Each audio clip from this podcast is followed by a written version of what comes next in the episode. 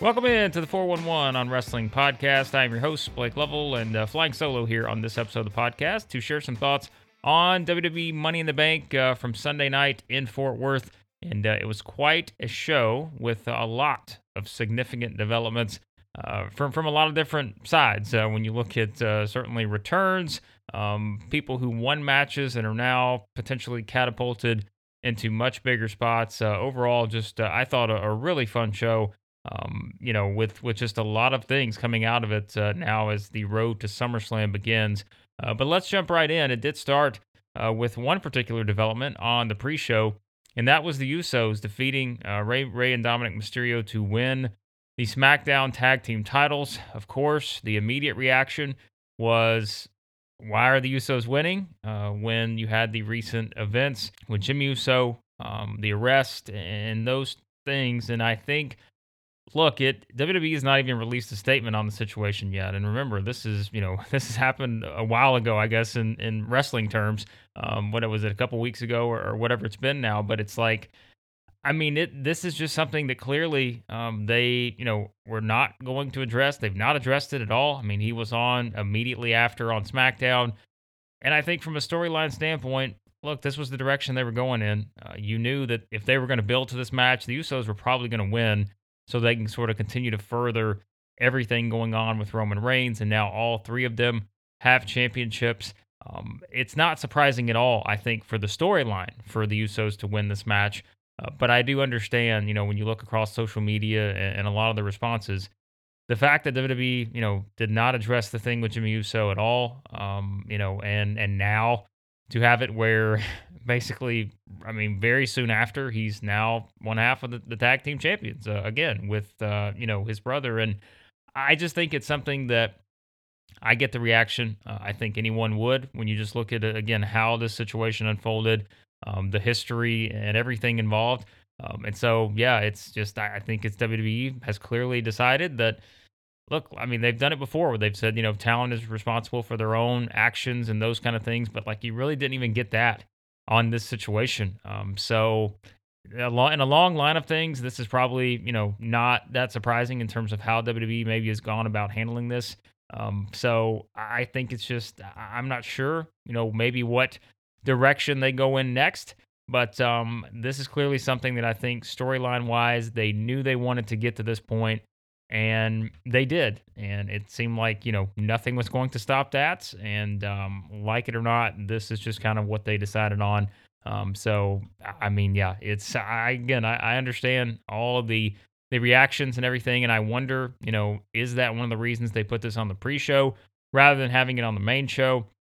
You can make a lot of justifications for that uh, but um, it, it is something that i think I, I did find a little bit curious but it was already a, a, pretty lengthy show, I think, on the main card itself. So that could also be something that goes along with it. But um, nonetheless, the Usos are the SmackDown Tag Team Champions, and that will certainly play into what they have moving forward storyline wise uh, with everything going on with Roman Reigns. But uh, that sent us into the main show, which uh, started with the women's Money in the Bank ladder match. And I thought this was one going in you know the build was not great which we're gonna we're gonna have that same thought on something that you know greatly exceeded expectations in, a little bit later on when we talk about another match but it just seemed like this was one that was certainly thrown together a bit more maybe than the men's money in the bank uh, ladder match uh, and, there just wasn't seeming a lot of rhyme or reason for some of the the women in terms of earning their spot and those kind of things which just but nonetheless i mean I, I think you looked at it.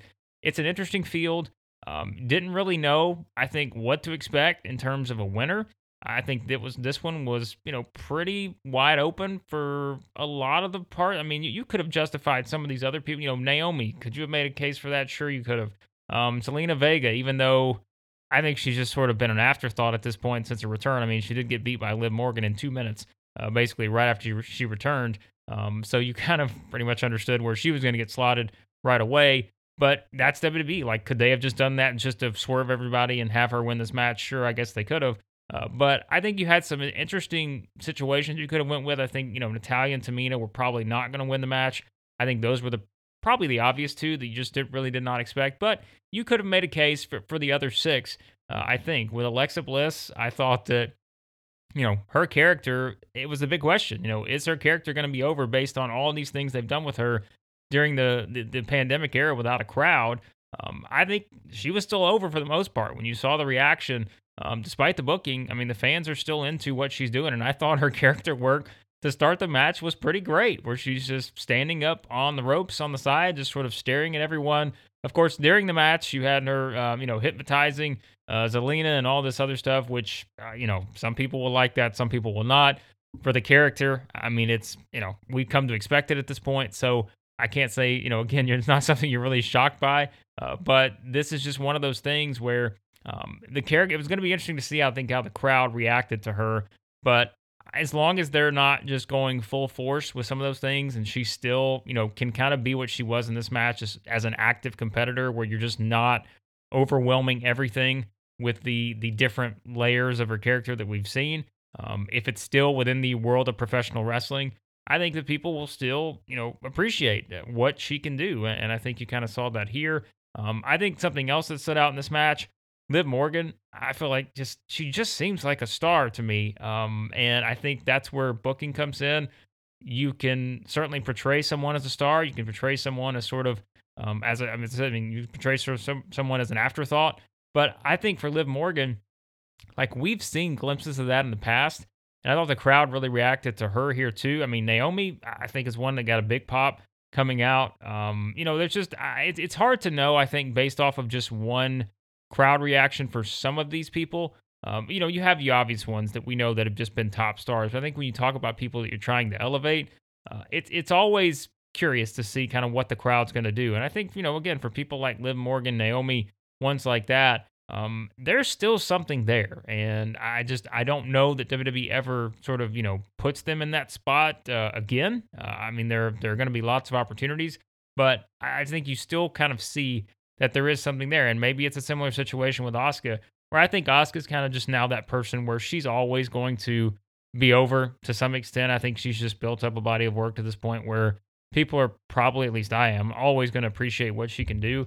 Um, but um, I just there were lots of different elements in this match that you know there, there's just it wasn't the greatest match I think from a technical standpoint or anything like that. I think there were obviously you know this was not going to reach the level of the men's match. I think we all probably realized that, but at the same time, I, I think the crowd reactions were the most interesting thing to me, just to sort of see what people responded to, um, what they thought of people like Alexa Bliss, Liv Morgan, and such. Um, and I think you got that here. And that leads us to who actually won the match, which was, um, you know, Nikki A.S.H., this character that is one that has certainly drawn a lot of different feedback. I think since when since it was introduced, um, but um, I get kind of where they're going with her, and now you know with her as the the Money in the Bank winner, I don't really know exactly what the next step is, but that's for WWE to decide. Like that's for them to put her in a point to where, you know, you really want to buy in if and when she eventually becomes the champion. And I think the one thing I'm a little hesitant about is boy, they really continue to play up the fact that every single women's money in the bank winner has become champion. And I hope that doesn't mean, you know, that's kind of one of those WWE things where they just beat it into your head so much to where you know they're going to go in the opposite direction to where maybe she loses. Um, I don't think that does her any favors if eventually they get there and they do that. I can't see this being one of those cash ins going to happen very anytime soon. Like, I feel like, you know, sometimes you can kind of look and say, all right, I could see this person cashing in pretty quickly. I don't think that's the case with Nikki because, as we're going to talk about, I think their women's matches are pretty set uh, moving forward uh, in terms of just Raw and SmackDown. And, you know, she could always be drafted in SmackDown. But I, I just think either way, I don't see them putting her in a position to cash this thing in anytime soon. But maybe I'm wrong. But I just think that they have a pretty clear direction where they're going with their top uh, women's stars and titles.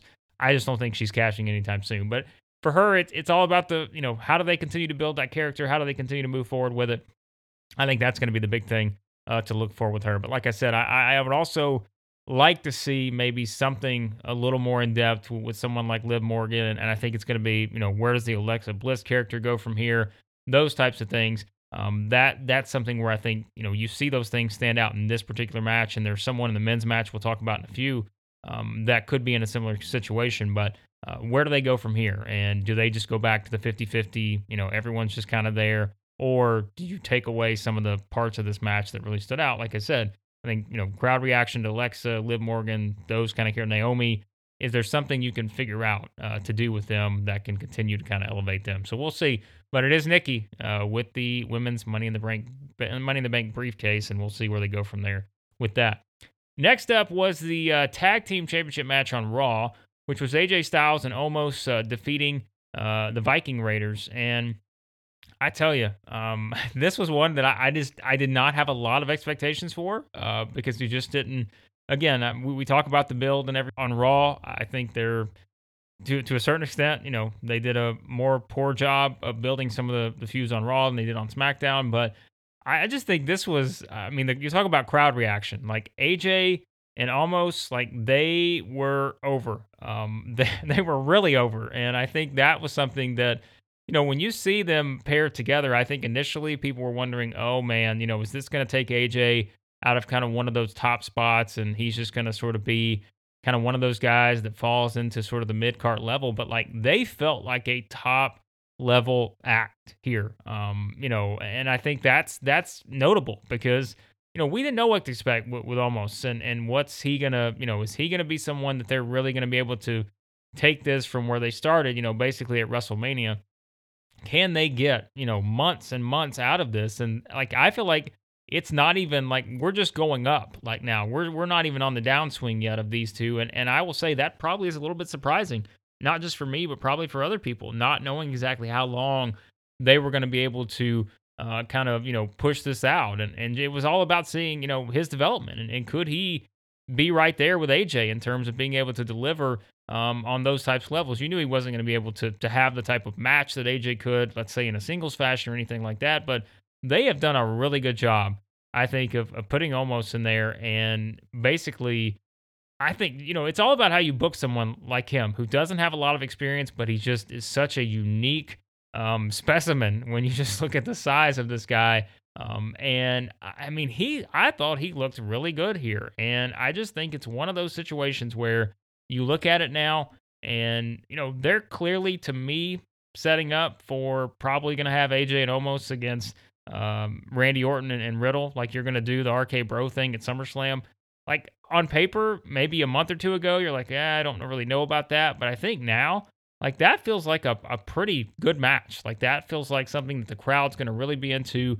And th- this was like I thought this was better than expected. And this does not take anything away from the Viking Raiders because I thought they they actually performed pretty well here.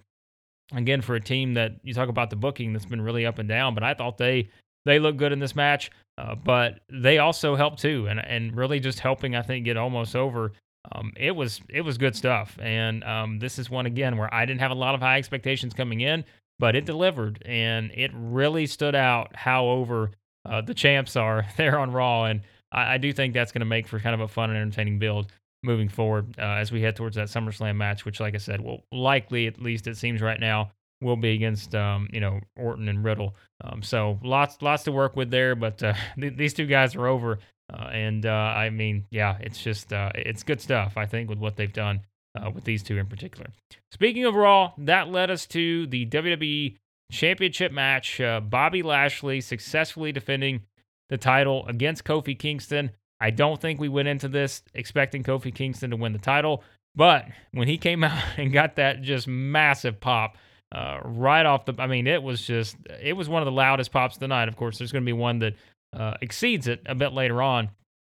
But I mean, the crowd love Kofi, and I think that is again, Kofi is someone that now you know you can put in these situations, and maybe it's not Kofi Mania again, but you know you can still put him in these spots, and the crowd is going to be invested. Uh, and they were here, um, even though the, the, things went pretty south uh, pretty quickly uh, for Kofi. But I thought this was the kind of match that it really needed to be um, to continue to kind of display Lashley's dominance to where he's tired of. We've seen it kind of in the build too, and this was, you know, this was something I thought the build was was pretty good for this particular uh, feud. But we saw kind of Lashley hit that next gear, I think, with the promo he had last week or, whenever it was uh, about, you know, just kind of getting a little more serious and needing to kind of show that, look, he is this dominant champion when he wants to be. And I thought this was kind of it, where you you really knew. I mean, yes, you know, I don't think there was a lot of people thinking that Kofi was going to win this thing, and they never really led you in that direction.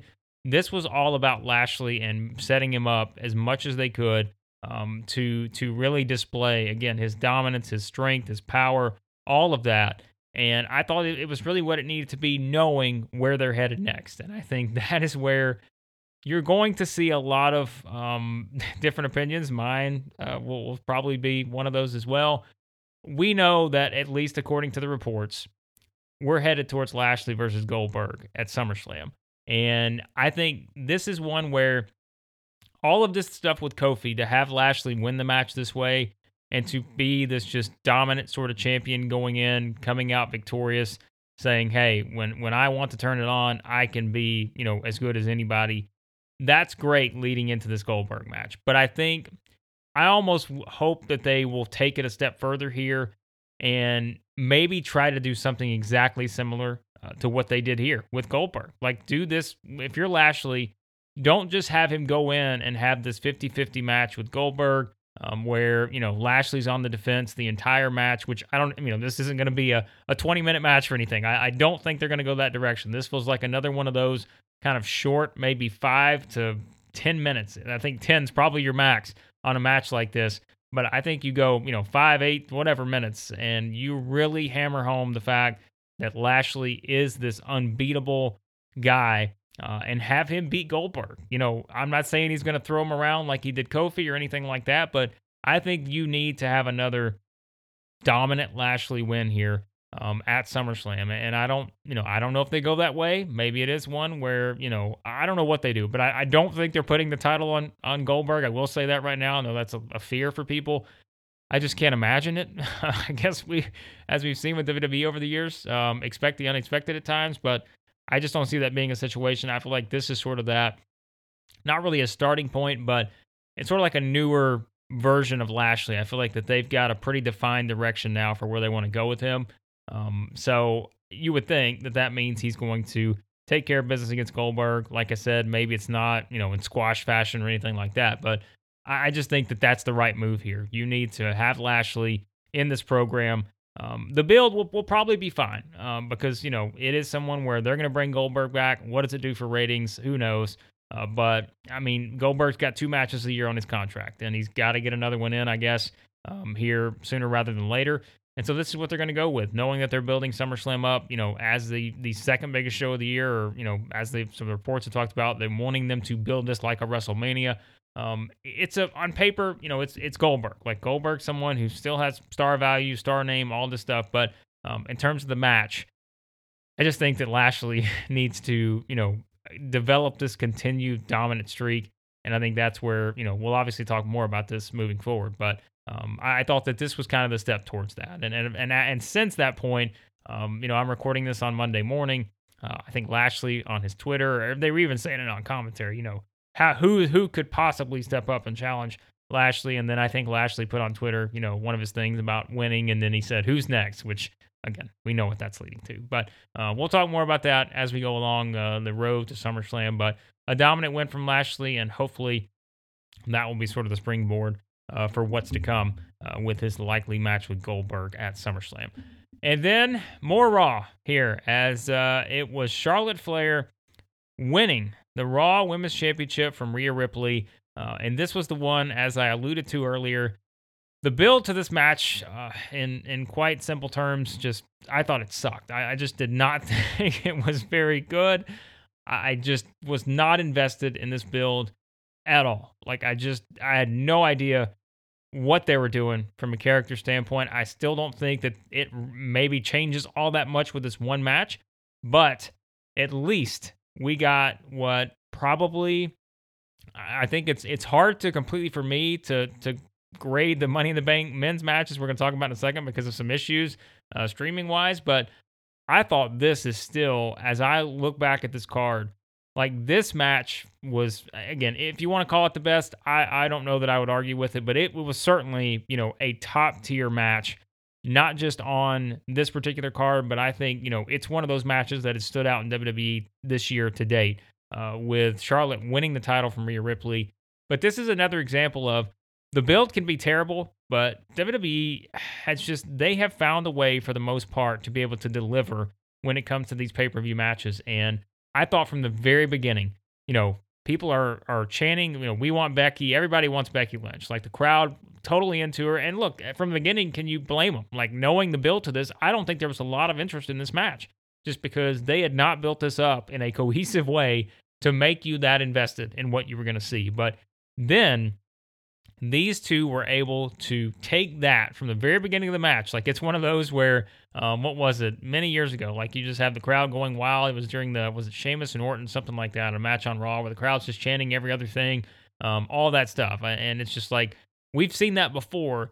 And you were like, oh boy, like they could go in this direction, but these two were able to completely flip that to where you know Charlotte, like her or not, when she's on, like she's on. And we saw that here from the very beginning.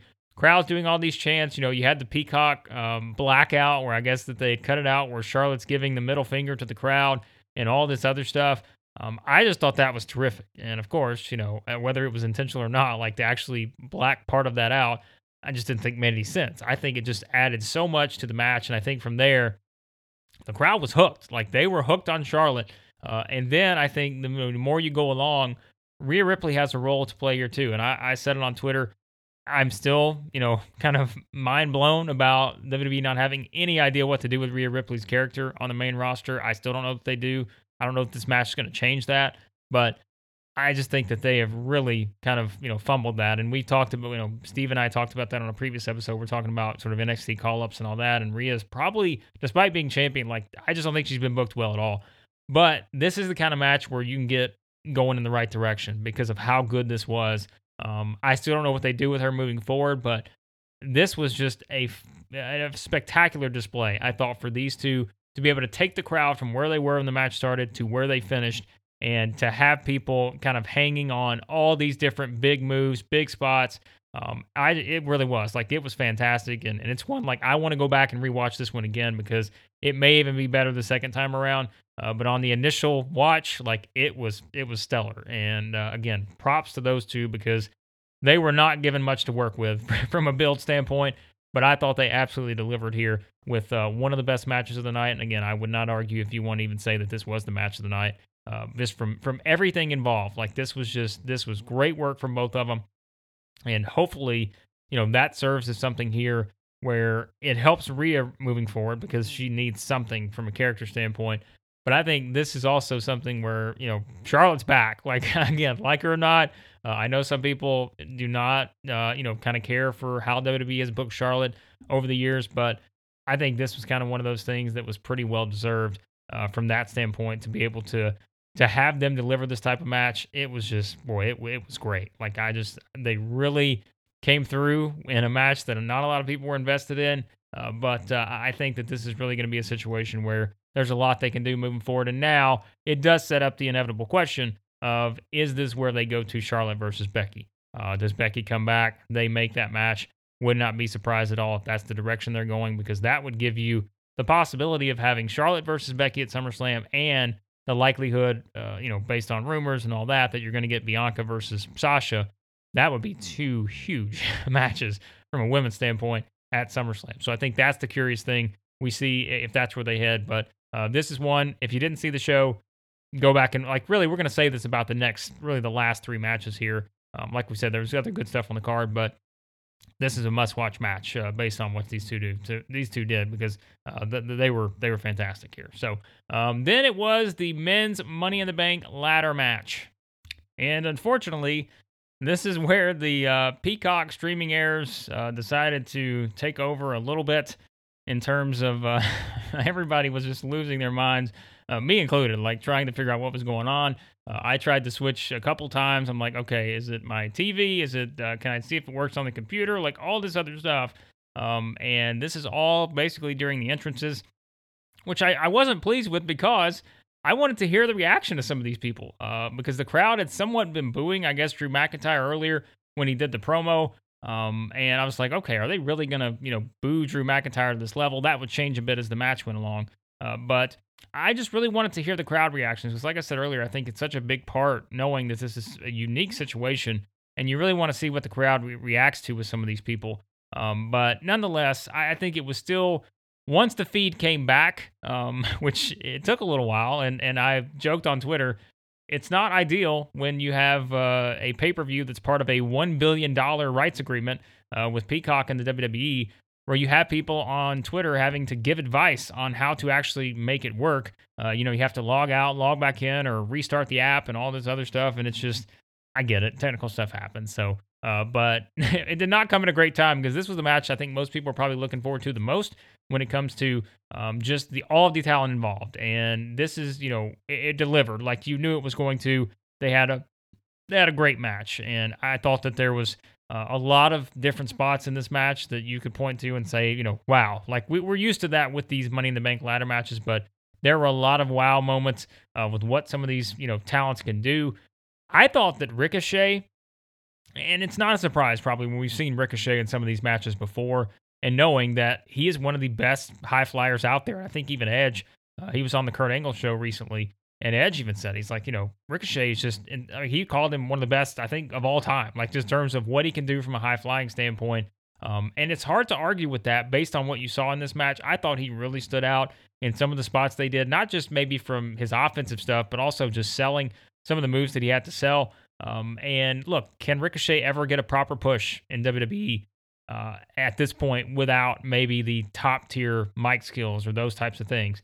I've said before, absolutely you can because it's all about booking strings, right? And that's, you know, Paul Heyman always talked about that, and everybody's talked about that with Paul Heyman before, but it's like you book to the strings, in which they, have done that. You know, look at someone like Omos and um, guys like that. Like they they have booked to people's strengths before, uh, but I think it's one where there's no reason they cannot continue to find a way to have Ricochet as a as a you know a, not necessarily a main event star, but as one of those talents that you can kind of put on and know that you're going to have fantastic matches, which we've seen it with Morrison and such in recent weeks. But um, I just think that Ricochet, there, there's a lot more there that I, I, wish they would tap into.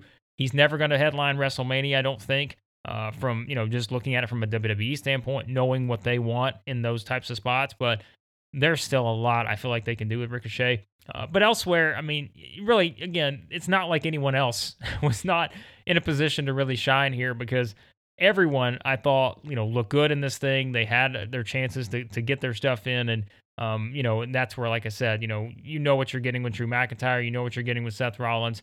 Pretty much everyone in this match, like you know what you're getting with John Morrison. He's been in these matches before. Uh, Riddle, you know, he's kind of you know exploded into someone that has really been pushed, you know, to a standpoint that we know he's going to be kind of in that upper tier based on everything he's got going on with Randy Orton and such. Um, and then the winner, Big E, which I thought was the right call. Uh, I just felt like of all the people in the match, Big E probably needed this more than anyone to really establish him as a as a world title threat. This is kind of, you know, again, you knew he needed this, I think, to elevate him to that spot because the stuff with Apollo Crews, it's been fine. Like the, the you know the feud he had intercontinental title wise, uh, intercontinental title wise, um, but I don't know necessarily that this is kind of a situation where you look at this and feel like, you know, Big E was just going to somehow get there without them giving him that extra push. And he needed a little something, I think, to get him to that point. And I know people have talked about, you know, the character and such. Like, is that something to where do they need to refine that a little bit? I think there are parts of it they can refine a bit uh, to get him, you know, maybe, but still, like the, the crowd still loves him. And, and he's really over. Like, we saw that from the finish uh, I just I think he was the best choice, and I've made the argument before. If you're going to try to figure out who do we need to beat Roman Reigns when he finally loses that title, I don't think that you know Cena, Rock, Lesnar, any of those huge huge names, they don't need that situation to elevate them. But if you find a way to build up someone like Big E to that spot, and you have him be the one to beat Roman Reigns, now you've got your top star established moving forward. Like you you immediately catapult him to that status just by winning that match. Whereas the others that are these blockbuster main event type matches that WWE, you know, we know loves to do, and we know they'll bring in a lot of money if it's Reigns and Rock headlining WrestleMania, if it's Reigns and Lesnar, or any of these other matches. We know they're doing Reigns and Cena at SummerSlam. Uh, but if you want to just do it for kind of where your company is right now, and look, I know Big E's 35. Like, it's not like he's a younger star, but you know, WWE's got main eventers in their 40s, and like it's just it's kind of one where 35 is kind of young in WWE terms at this point. So um, I just it was the the best call I think, and now you know you can still do Rollins, the, the tension with Reigns and all that stuff. You can do all that without Money in the Bank, and we know that we're going to lead to Rollins versus Edge, which we'll get to in a second. But um, I just think Big E was the right call here, and and now it's how do you establish him, you know, to where is he the one that beats Roman Reigns, or do you do the draft and or do you do it in a situation where Big E cashes in on Bobby Lashley? Um, either way, I think I think it works out either way, and I think that again, Big E is someone that's going to be the world champion at some point. It's just which direction do you go with that, um, and do you feel that that he's the one that could eventually, you know, kind of dethrone Roman Reigns, and that's where the questions come in.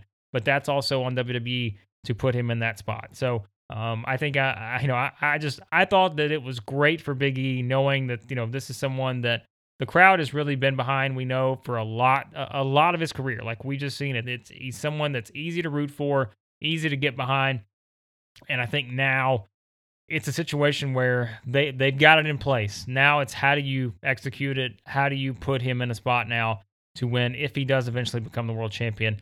he is in a spot to succeed, and um, that's that's going to be the thing uh, to see how that that goes. But uh, great match here, uh, and and you know not surprising because I think we knew this match was going to deliver. So. And then we wrapped up with uh, Edge versus Roman Reigns. It was Roman Reigns uh, successfully defending the Universal Championship uh, in a pretty lengthy match here. This one went over 30 minutes, um, and it was just kind of one of those where you know they they really focused on story here. It was not an action packed sprint from the beginning. You know, I saw some people complaining on social media, which, you know, people do that all the time. But I think it's just like you had to know the expectations. This was not going to be just a complete sprint, you know, from start to finish. I think you knew you were going to get a lot of story elements added in, and they did that here. A lot of wrinkles based on the build to this match. Um, and it got there. Like it's one of those where it was like it was the definition of a slow build where they started off, you know, and then they just worked and added another layer. They kept adding, and then that led to the finish where you have, you know, a ref bump, and then you knew from there there's going to be a lot of involvement here from others. Uh, you know, the Usos get involved, the Mysterios come down. Seth Rollins is the one that sort of factors into the finish where he comes out the first time, then he comes back, and then you know that's kind of a distraction for Edge. That allows Reigns to hit the spear and win it. Um, but I, you know, it sets up. You do a lot there in that finish, even though there's a lot going on. You know, you continue the sort of theme now, which you're probably going to get the Usos and Mysterios again. Um, you know, you're going to get Rollins versus Edge at SummerSlam. And there were times, you know, where I thought they made you believe that Edge may actually win this thing, even though I think the more you looked at it, you realized the direction they were going to head in. And and hey, the, I think by adding in the element of having Seth Rollins having the promo before saying, "Look, I'm going to be the next person in line for the championship. When he did the promo before this main event, you're thinking, okay, you know, do they maybe do this to where we don't need Reigns and Cena, uh, which we're about to get to, as you know, the championship match? We that's a spectacle in and of itself. Do we possibly flip the title here to Edge and have Edge versus Rollins for the title? I just I never thought that was an actual possibility because I don't think they have any any plans for Roman Reigns to lose this title unless it's just in a massive, massive moment, um, probably at WrestleMania. Um, and, you know, that's where I just did not expect that. But still, there were times where they made you sort of believe in Edge. But as we know, it was Reigns coming out on top and setting up all this other sort of side stuff to lead to the big one, which was the return of John Cena. And we talk about pops. I, I loved Kofi Kingston's pop. A lot of other people had some big pops on this card, but my goodness, the John Cena pop was uh, just insane. And um, you know, it's just it's just incredible to know that look, this guy's been gone for quite a while now, and it's hard to believe, you know, as long as it's been. But it's just like he and Roman Reigns is just one of those matches. Yes, we've seen it before, but where both of these two are at now, um, it's just such a spectacle. Like it was always going to be a spectacle when these two were in because you know they have been sort of defined as I guess you know the previous chosen ones from WWE, like the chosen top babyface stars, and they were pushed as such. And as we know, it didn't always work out very well for both of them. Uh, but yet they've now sort of met to this point here in July of 2021, where Reigns is at the exact. I mean, he's at the top of his game without question. You have Cena coming back. uh, in just the the hottest possible situation because he's been gone. Um, his stardom has rose in terms of Hollywood, all this other stuff, and now you have these two going at each other for the Universal Championship in the main event of SummerSlam. Uh, this is, I mean, you know, talk about dream matches and all this other stuff. I, I don't know if you put that in that category because again, we have seen it before, but I just think you know if you're Vince McMahon. and everything you do is leading up, you know, to your top main event at your arguably, you know, your second biggest show of the entire year. There's really no other direction to go. Like if you knew you're getting John Cena back, you've got Roman Reigns here as hot as he's ever been. Um, there's just there's no other way to do it, and there's no other way to go than having these two. And and I can only imagine what the crowd reaction is going to be for these two. Um, you know, we know there's going to be the dueling chance. You're going to have everything going on here, but I just think this is going to be an absolute spectacle uh, with these two, and um, it's just I thought it was fitting that they, you know, you end the show with this. You have a little bit of a cliffhanger, not knowing exactly what's going to happen, and we've seen since now, as I'm recording this, Cena's going to be uh, on Raw. He's going to kick off the show on Raw, so who knows what goes along with that. But we know where this is headed. It's going to be John Cena versus Roman Reigns at Wrestle, uh, excuse me, at SummerSlam, um, and it's going to be, you know, one of those matches that people are going to really be invested in. And um, I, as I said, we'll talk about it going forward. I think right, you don't really see any reason why you're going to have Cena win. I mean, you're going to talk about you know the records and all these other stuff. You know, Cena's title title reigns and everything, but I just think that this is one where this is just adds another sort of you know notch under the belt for Roman Reigns in terms of what this character has been able to accomplish. Um, so I, it's going to be fascinating, but uh, it's just this felt like a show and really to have Cena cap it off, you know, we've seen some of the returns they've had. Finn Balor returned on SmackDown. We know the Becky return is just, you know, inevitable at this point. Um, we know Goldberg, like we said, is coming back on Raw. Um, it's it feels refreshed. Everything, you know, we've talked about a lot when it comes to Raw and everything uh, over the years. And, and yes, like there has been a lot to nitpick uh, in recent months when it comes to Raw, and you know the ratings have kind of reflected some of the issues you know they've had on both shows. Like it, both of them have been perfect. Like they haven't been perfect on SmackDown either, but um, this is something where you feel refreshed now. You hope, okay, you've got all this, you're pulling all this out. I know a lot of it still involves you know former past stars, but if you use them in the right way, that's fine. You know, you it's not like, you know, you can't just have everyone come back. Now look, if, if Cena come back and wins the title, if Goldberg comes back and wins the title, then we're having a different conversation. But if you use them in the right way to elevate your current stars, that's fine. And it does sort of feel like you have a complete sort of refresh here for WWE.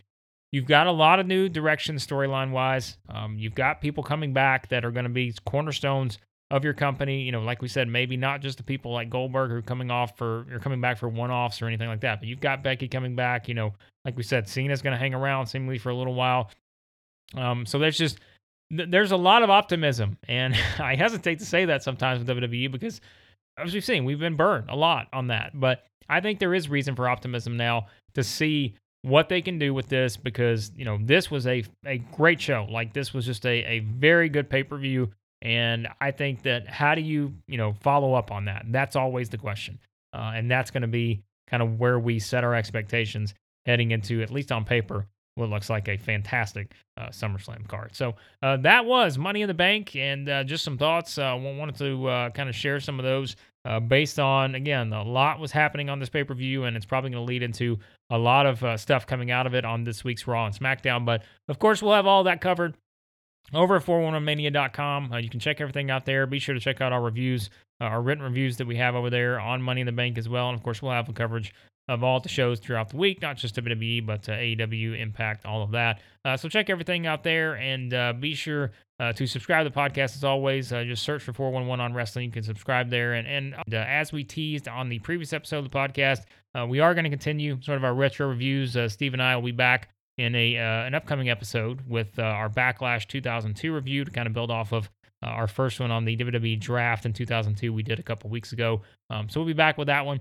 And uh, again, the uh, GoFundMe for Larry Csonka's family that'll continue to be in the show notes. Uh, so be sure to continue to share and contribute if you can. And uh, as always, uh, thanks for listening to this episode of the podcast. And uh, we'll talk to you next time here on the 411 on Wrestling Podcast.